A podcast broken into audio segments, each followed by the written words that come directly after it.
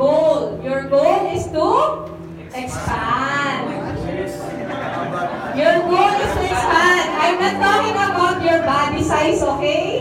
Your goal is not to expand in body size, but your goal is to expand what you have, which is your talent, your finances, your character, your values. Diba? Yun yung mga dapat nag-expand. So, ready ka na ba mag-expand ngayong hapon? Yes! Are you ready for another growth in your life? Yes! So, if you're ready, let's all pray our favorite prayer here at the feast. You can spread your arms wide and just declare it with all your heart. In the name of Father, the Son, the Holy Spirit. Amen. All together today. Today I receive all of God's love for me. Today I open myself to the unbounded, limitless, overflowing abundance of God's universe. Today I open myself to God's blessings, healing, and miracles. Today I open myself to God's word so that I become more like Jesus every day. Today I proclaim that I am God's beloved. I am God's servant. I am God's powerful champion. And because I am blessed, I am blessing the world. In Jesus' name, amen.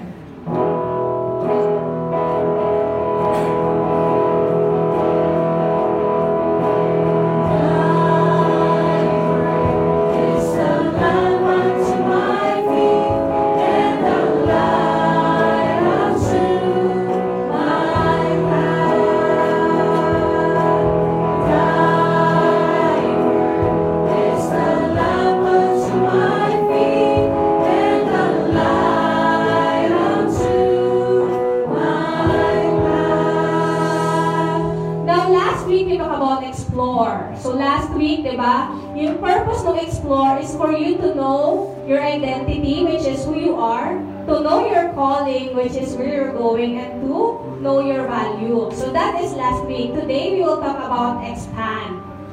So, ano ba yung mga dapat nag expand sa buhay natin? And, is your life growing or are you on your expansion? Now, if you want something to expand in your life, this is the powerful prayer that you can pray. And it's actually found in the Bible. It's in the First Chronicles 4, verse 10. Can we all read?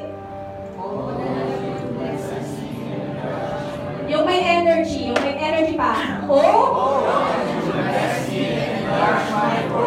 Diba? This is a powerful prayer. It's actually called the prayer of Jabez.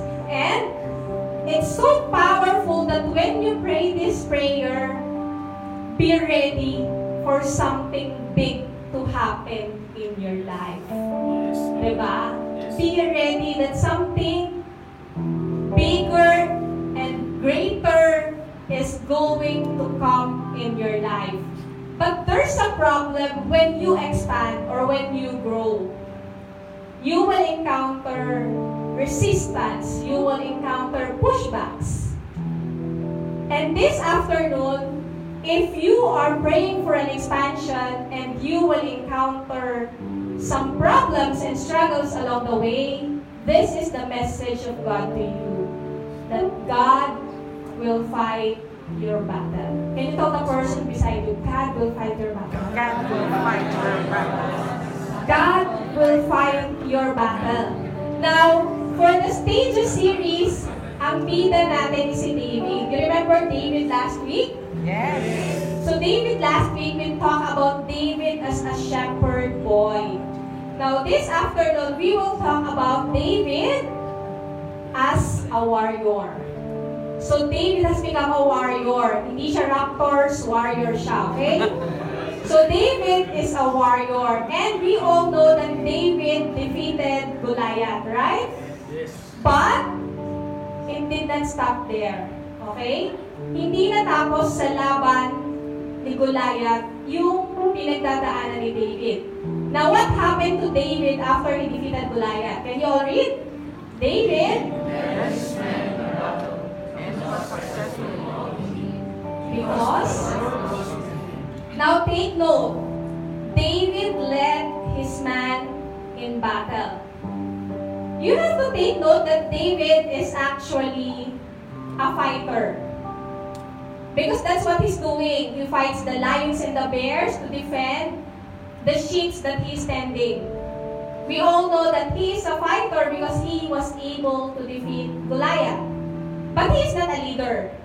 But in this verse, it was mentioned that David led his men. When David defeated Goliath, his journey does not stop there. Because some of us, when we receive victory or we receive success in our life, we tend to wane. Diba? Parang, you just tend to hang your trophies and watch, alam mo yun, naka, naka, naka-escaparate or naka-cabinet, and you just watch your, your trophies or your victories, and you just sit down. Imagine David, kung si David nanalo ngayon sa battle niya, for sure merong parada, 'di ba? Every time somebody, you know, gets a success or become victorious, may paparada, di ba? May paparada si Mayor. May pa-billboard, malamang, may pa-tarpaulin. And most probably, what they will do is they will put the slingshot inside, you know, a glass box and maybe they will put it in a museum. And imagine David, dati, he's just a shepherd boy. Nobody knows him. And then suddenly, he become an instant famous. Everybody wants to greet him. Everybody wants to meet him. Everybody wants to have a picture with him because of the success that he was able to do. But David didn't do anything of, he did not do any of that. He did not stop.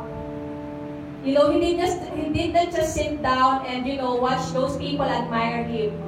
Instead, he enlarged his territories. Yes, he is a fighter, but because he needs to enlarge his territories, he started to learn how to lead. So that's why in this verse, it was said that David led his man. He is not just a fighter now, he is a leader.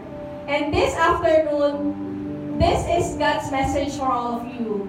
That God doesn't call you to be a museum curator, He calls you to be a kingdom builder. Whenever we reach something great in our life, you don't stop there and you don't put it in a glass box and display it for others to see.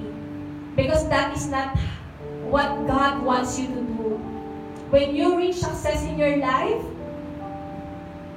then go for another. Enlarge your territories because your calling is to build a kingdom here on earth. Now, when I started serving, I actually started serving when, when I was still in college. I was part of the Student Catholic Action. So that's where I started my journey. And then, here in Malaysia, when I joined the Charismatic, my first role is actually Quaker. Then, um, taga-set up ng mic. And then, nalipat ako sa feast. Sa feast, I started as a singer. But during that time, there's no distinction because it's a small group. So, you're a singer slash um, admin, ganyan. Taga, taga set up, taga ligpit. So, minsan, taga bili ng pagkain because it's very small. So, I started as a singer. Then, um, I become an LG head, I become an IM, WL, and now I'm speaker. Over the years, the roles have changed. The title have changed. Because that's how God wants us. That's how God wants us. He wants us to expand. He wants you to, you know, learn more things and to grow more in your life. But regardless if your position is changing or your roles is changing, your calling must remain the same. Your calling must remain the same. And over the years, even though a lot of things have changed, my calling remains the same. And that until now, I'm still a servant of God. So my dear brothers and sisters, expand your territories and never forget your calling. And never stop building the kingdom of God.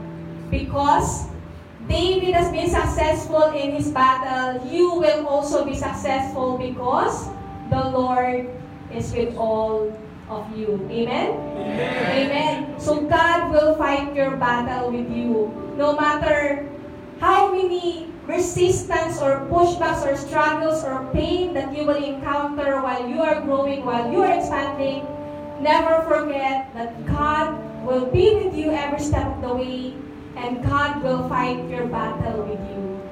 In the same way that David was able to reach success in his life, you will also reach victories in your life because the Lord is with you. Amen? Amen. Is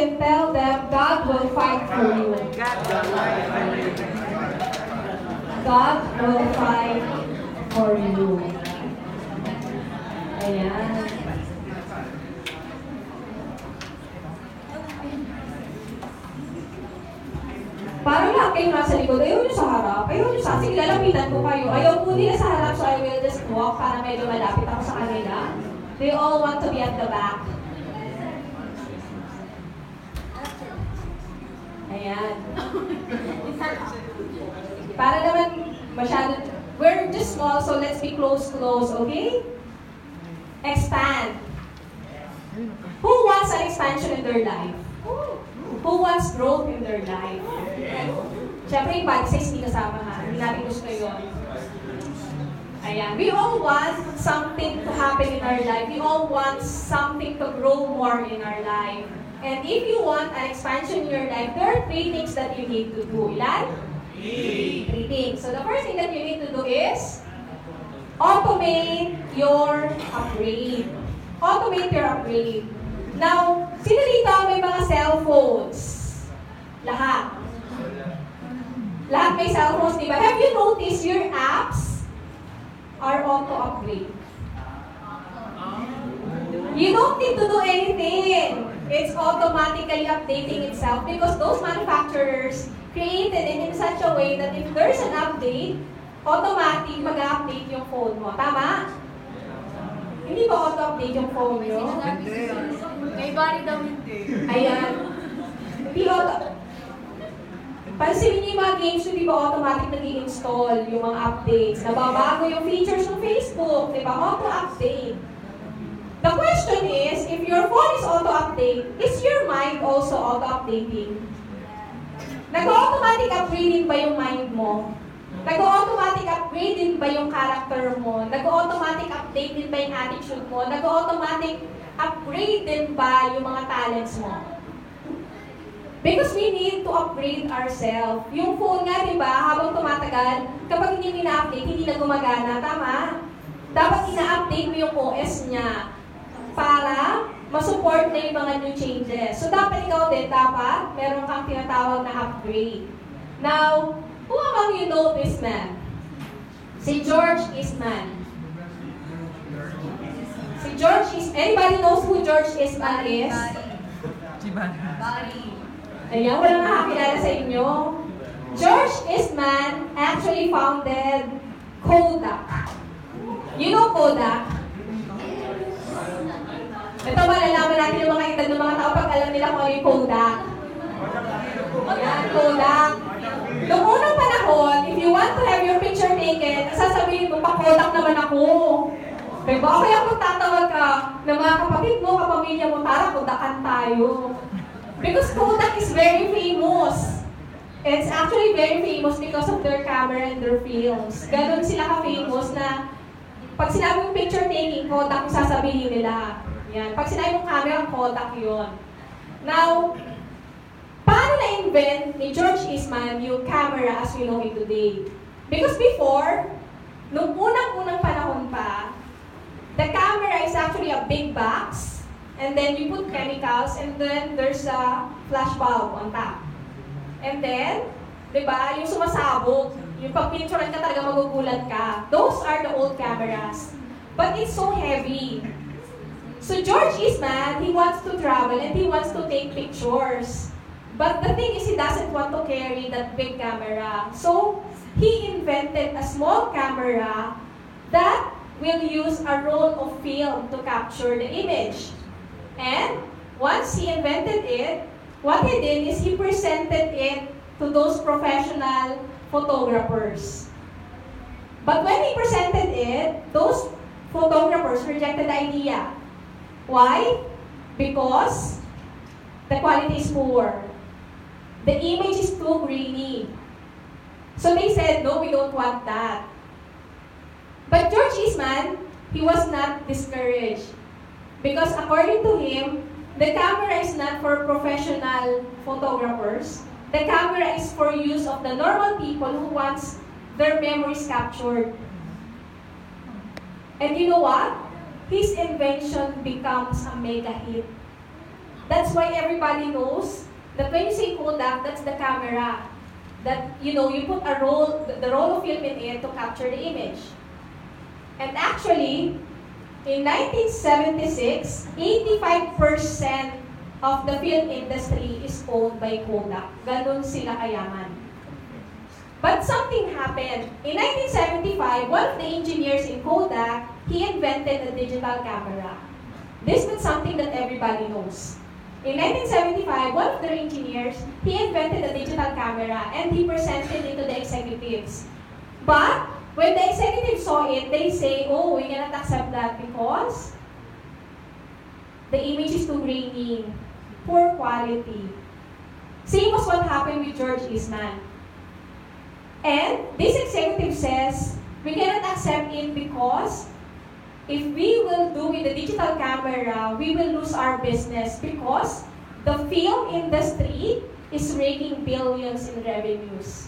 So they declined it. They rejected the idea. And that decision actually led to the extinction of Kodak. In 2012, Kodak declared bankruptcy because may gumagamit pa ba ng film sa inyo? Di ba wala na? All of us are using digital cameras and most of us now are using our phone to capture images, tama? So here's the thing.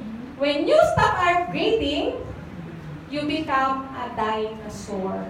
You become extinct. Look at the person beside you. Mukha na siyang dinosaur? Raptors na raptors. When you stop upgrading, I'm telling you, you will become extinct. So, kailangan nag-auto-update ka. Every day, dapat ito yung ginagawa mo. Every day, you must be upgrading your character. Dapat, every day, may changes sa buhay mo. Kung dati, masyado may yung pasensya mo, you try to make it a habit na unti-unti every day, habaan mo ng konti yung pasensya mo, okay? Kasi dapat nag-upgrade. So, dapat kung dati ma- maiksi pasensya mo, dapat habang nag-upgrade ka, medyo mahaba-haba na ngayon. Tama? Tama? Now, in the Bible, there's a story of a wealthy man. Do you, you know the story of the wealthy man who gave golds to his servants? Yung isa, binigyan niya ng limang gold. Yung pangalawa, he gave two golds, and the other servant, he gave one gold. And ano nangyari sa kanila? Ito yon. The man who had received five bags of gold went at once and put his money at work and gained five bags more. So also the one with two bags of gold gained two more. But the man who had received one bag went off, dug a hole in the ground, and hid his master's money. And we all know what happened to the story, right? That the one with one bag of gold, the one that has been left with him has been taken away. Diba? Because he did not do anything with what has been given to him. My dear brothers and sisters, what is your goal? What is your goal? What is it that something God gave you that you need to increase or you need to expand or you need to cultivate? Most of us, when we say goal, ang unang pumapasok sa isip natin is your talent. Your God-given talent. But actually, your goal is your capacity to love as God loves. Your goal is not just enclosed in your talent. It's not just, you know, you know how to speak, you know how to act, you know how to dance, you know how to sing. It's not just that. It's more than your capability. Your goal is actually your character. And it is your capacity to love another person. So the question is, are you updating your character? Are you becoming more kind, more humble, more generous, more loving? If you don't want to be extinct, you need to start upgrading your character. Amen? Next, acclimate your crisis. Acclimate. Do you know what's the word acclimate? Yes, alam nila yung acclimate. I love traveling to cold places. Although I don't like cold that much. But I enjoy going to places that is cold. So, happy place ko yung Fraser Hill. Pero pag nandun ako, balot na balot ako. Kasi talagang lamig na lamig. But I noticed that there are people who really lives on those cold places. Parang casual lang sila, di ba? Pag pumunta ka ng Baguio, may mga nakasando, naka-short. Di ba? Yung, yung lamig na lamig ka, makakita ka, naka-t-shirt, naka-chinelas, di ba? Bakit? Kasi nakapag-acclimatize na sila. They're able to adapt to the weather. Now, if you are going to expand your life, you need also to adapt yourself. You need to acclimate yourself to crisis. Because all success comes from struggles. Pag walang struggle, walang success. Sabi nga nila, mas mas masarap yung success kapag mas mahirap yung pinagdadaanan mo. Tama? Now, the problem is, most of the time, there are people who will become insecure of your success. In the story of David and Saul, when David was able to kill Goliath, instead of Saul celebrating the success of David, he becomes threatened. Na-threaten siya kasi those people are all praising David. Ito yung sabi ng mga tao sa paligid nila. In their celebration, the woman sang, Saul has killed thousands, but David tens of thousands. And Saul did not like this. And he became very angry, and so he was jealous and suspicious of David from that day on. Have you noticed, my dear brothers and sisters, that your most difficult battles will be with the people closest to you. And actually, yung pinakamahirap na laban is sometimes with those people whom you love the most. Because when you love the person, you become vulnerable. Ang hirap kalaban ng mga taong sobrang malapit sa puso mo, tama? But that's part of expansion. That's part of growth. You will really encounter resistance. You will really encounter setbacks. You will really encounter struggles. There will be pain when you expand. And the most difficult is sometimes those pain comes from the people close to you. Kaya mas masakit. Kasi mahal mo yung mga taong yun. Tama? But, if you want to grow, if you want to expand, you need to get used to trouble. Masanay ka na na may mga crisis talaga sa buhay mo. Recently, dati nung nag-start yung fees, wala kami masyadong problema. Ngayon parang ang dami-dami namin laging problema. Pero sabi ko na lang, thank you Lord, kasi alam ko part yun ng growth namin. So we need to get used to trouble. Magkakaroon magkakaroon tayo ng problema and that's part of life and we must be thankful for all those problems because that means we are growing. Amen. So our biggest problem growth first came from solving problems. If you're going to look back in your life, those incidents, those parts of your life where you encounter the most difficult problem in your life, you will notice that's where you grow the most. Kasi nga, di ba, sometimes lessons are learned the hard way. And when you learn it the hard way, mas talagang tumatatak sa'yo. Okay? So third that you need to do is, you need to allocate your resources. You need to allocate your resources. Kasi, in everything that is happening in our life, 90% of the battles around you are not yours to fight. 90% of what you're going through is not yours to fight, okay? So, huwag mong ilaban kung hindi mo naman talaga laban. The problem is, most of us, Filipinos specifically, because we love watching teleseries, di ba? So we have this thinking na kapag puno na ang salon, kailangan ng halusin. O, alam na alam kung sino nakapanood ng pelikula. May ganun tayong thinking, di ba? Kapag naaapi tayo, sasabihin natin sa mga ka- nag umapi sa atin, babangon ako, tuturugin kita. Di ba? Yung mga lintik lang, walang lakay. Gusto gusto natin yung naghihiganti. Di ba? Yun yung mga papanood natin, eh, pag may naaapi, kailangan may gumanti. But the thing is, pa, dapat mo ba talaga ipaglaban? Kasi baka, may, baka naman hindi mo na kailang ilaban kasi hindi na para sa iyo yung laban. Because 90% of your battle is not yours to fight. It's God's battle. So, choose your battles wisely.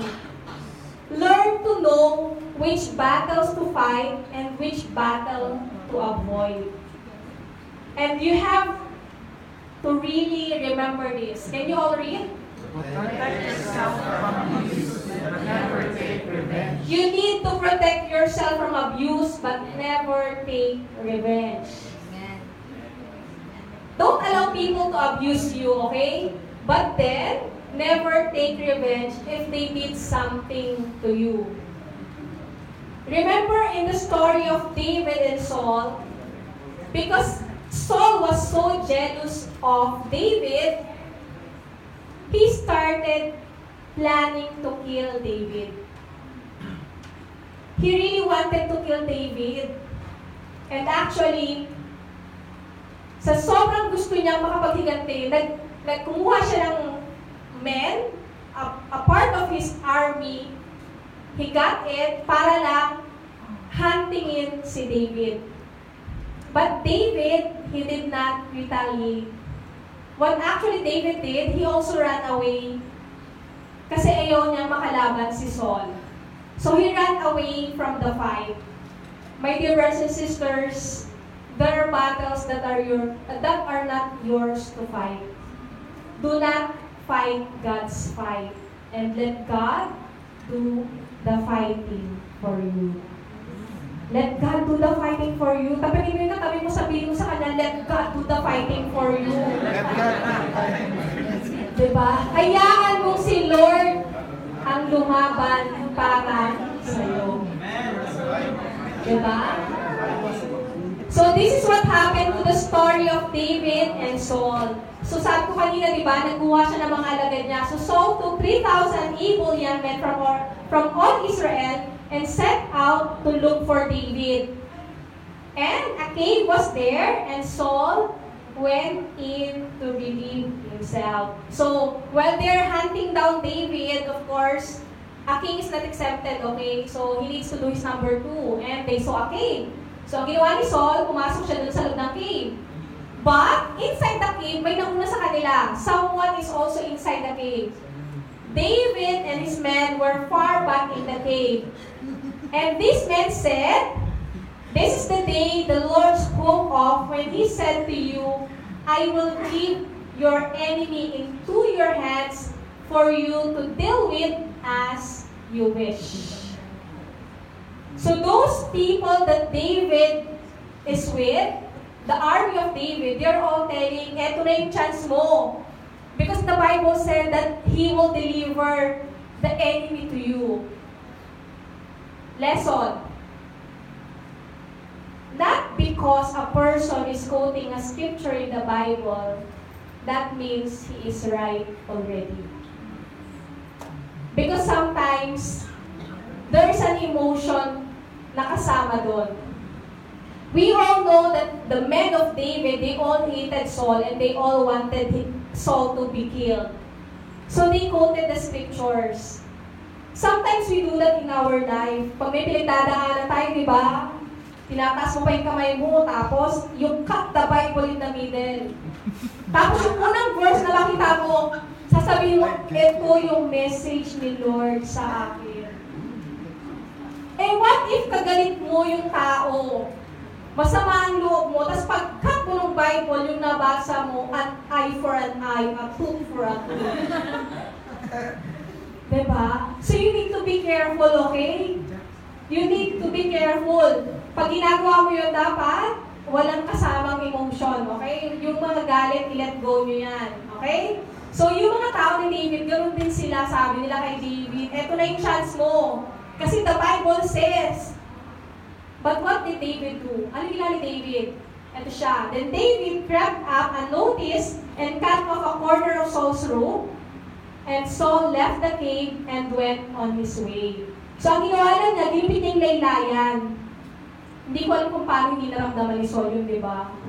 Di ba? Yung Ginugugtan ng laylayan, hindi pa nararamdaman. And then, pag nabas ni Saul, sumunod si David. So David followed and when David went out, he called out to Saul, My Lord, the king. When Saul looked behind him, David bowed down and prostrated himself with his face to the ground. And yung sabi niya, See, my father, look at this piece of your robe in my hand. I cut off the corner of your robe, but did not kill you.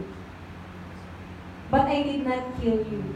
My dear brothers and sisters, maybe you are also in the same position as David. and maybe you really want to take revenge on someone, I want you to really put the next verse in your heart. Yung talagang damahin nyo, dibdibin nyo. Can you all read? I have not wronged you, but you are me down. To take my life. May the Lord judge between you and me. May the Lord avenge the wrongs you have done to me, but my hands will not touch you. but my hand will not touch you. David is telling Saul, I have all the chance to kill you, but I did not do anything. And may the Lord God judge between you and me. Maybe dumating ka na rin sa point na you really want to take revenge on someone.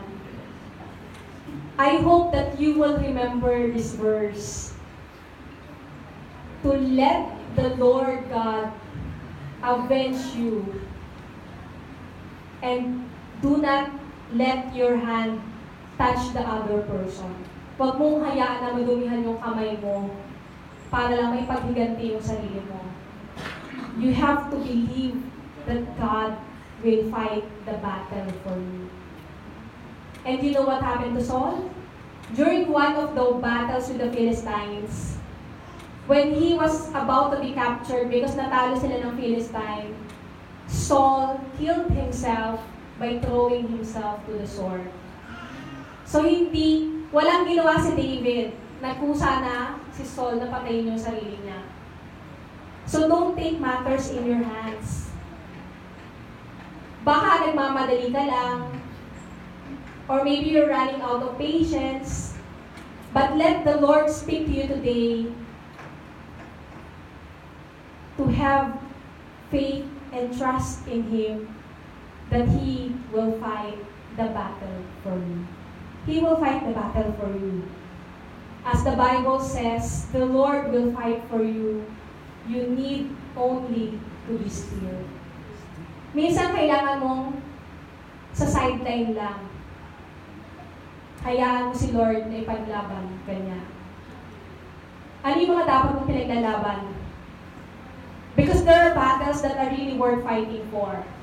These are the battles that you really need to fight for. Your family, your friends, your flock, your community. These are really the battles na pagtuunan mo ng pansin. Kasi ito yung mahalaga sa buhay.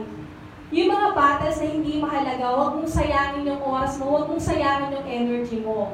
Okay? At sino ba yung mga tunay mong kalaban? Hindi mo kaaway yung mga taong nang babash sa'yo. Hindi mo kaaway yung mga taong nagdidisagree sa'yo. Hindi mo kaaway yung mga taong ayaw sa'yo. Hindi mo kaaway yung mga taong sinaktan ka o iniwan ka.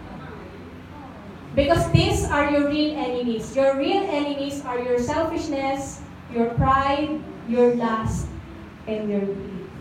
So learn how to choose your battles and be wise in fighting for the battles that you have chosen. Amen? Look at this picture. Medyo malabo, but if you are going to notice, di ba, in the ring, there are three persons.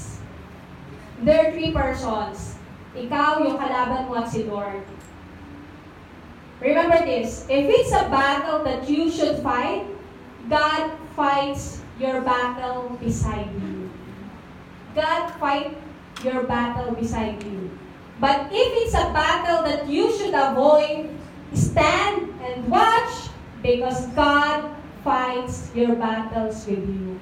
So step down, go out of the ring, and allow God to fight the battle for you.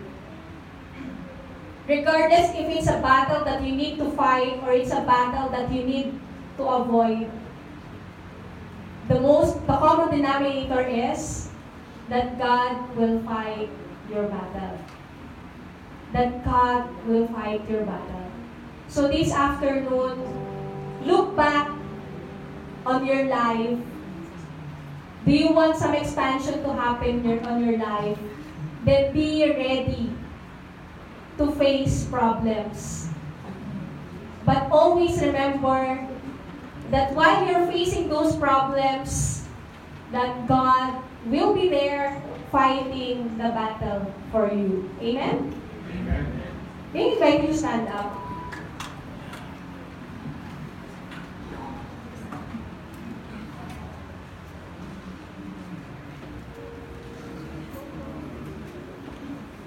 God will fight the battle for you.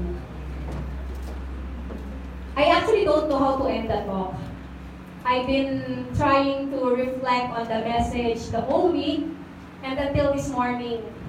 I keep on asking, how am I going to deliver God's message to all of you? Because you see, the whole, the past month has been a struggle for me. I've been having some struggles in my life. And it's not easy. Because even though you're not okay, every time I stand here in front, I have to be okay. Because that's what's expected from me. That I need to be okay.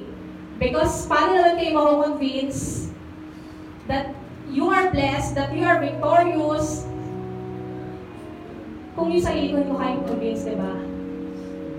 So I need to be okay. I've been in the feast for the past five years. And I've really seen how it grow from those 10 people from the hotel room until now. But kasama nung paglaki, kasama nung expansions, kasama din yung mga problema. And it's not an easy journey. There are days that I miss those days na wala ka masyadong iniisip. But don't get me wrong. I am so grateful on how far the feast meal has become. Sobra-sobra ako nagpapasalamat kung paano tayo lumaki. Sobra-sobra ako nagpapasalamat sa lahat ng mga tao na dumating at nakasama namin.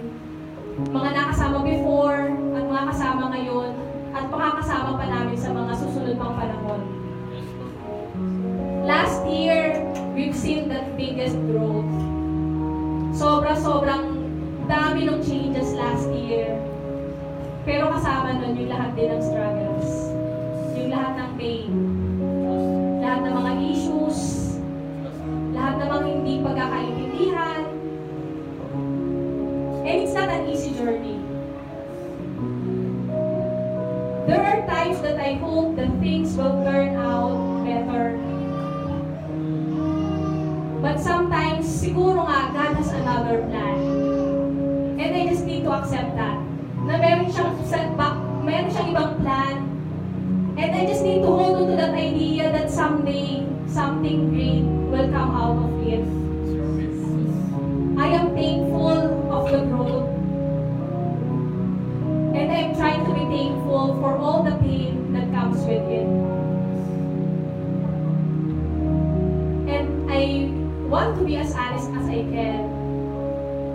Said that emotionally, it's not easy. But you know what keeps me going every time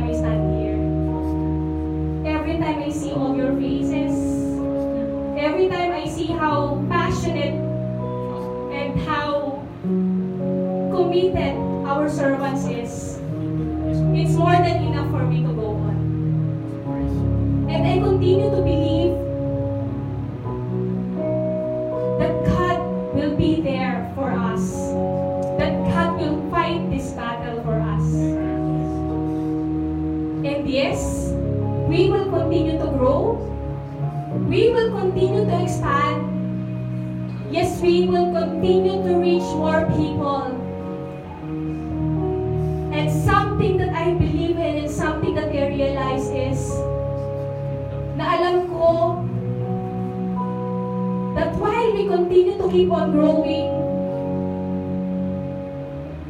that God will be there fighting the battle for us. Because sabi nga nila, di ba, the more that you grow, the more that the evil will try to destroy you. Because devil only purpose in this world is to destroy what God has created.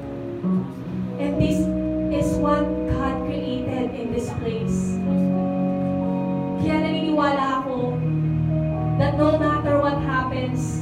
And I know sa mga susunod pang panahon, maraming marami pa tayong pagdadaanan because we will continue growing.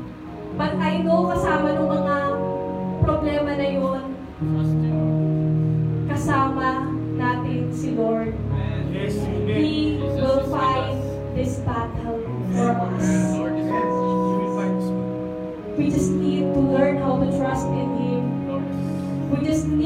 learn how to have faith in Him. And as we sing this song, this song is very special for me.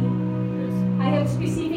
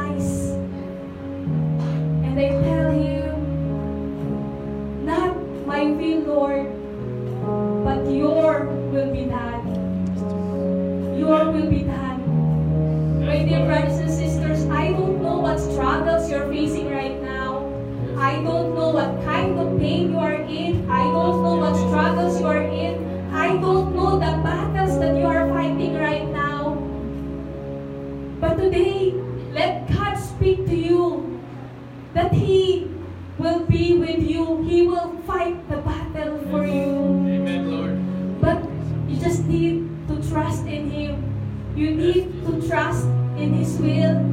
You need to trust in His way. Because His will be done. And as we trust in Him, never forget to continue praising Him. Never stop praising